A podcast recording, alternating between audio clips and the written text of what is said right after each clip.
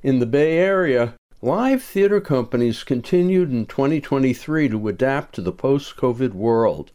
While movie audience sizes seem to be returning to pre pandemic numbers, live theater remains mostly on life support across the board, and it's mainly because season subscriptions are down by at least a third or more. That means theatergoers are buying tickets on a show by show basis.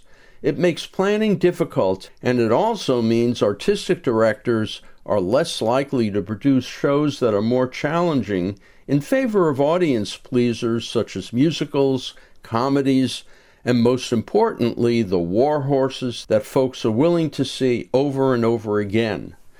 The great multi theater venue, Piano Fight in the Tenderloin, closed its doors in March, leaving a host of younger theatergoers bereft.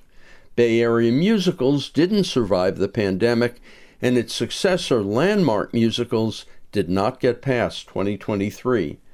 Marin Theater Company, ACT, and The Magic have all had truncated seasons, and Cal Shakes chose not to have a season at all. Custom Made Theater had one show and may never return. But there was still quite a bit of quality theater going to be had in the past year, and here are 10 examples in no particular order. Clyde's, a former Tony nominee by Lynn Nottage, had a sensational production at Berkeley Rep, as did the creepy and scary Let the Right One In, also at Berkeley Rep. Margo Hall was phenomenal in Josephine's Feast over at the Magic, and it doesn't get any better than Jay Jha and Gertha Reddy's adaptation of the Mahabharata at Z Space, co produced by the Oakland Theater Project.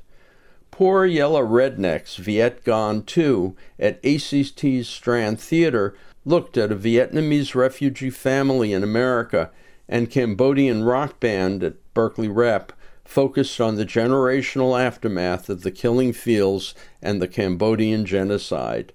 Then there was Nollywood Dreams, a screamingly funny look at the Nigerian film industry over at San Francisco Playhouse, and Billy Crudup's brilliant performance in Harry Clarke at Berkeley Rep's Roda Theater.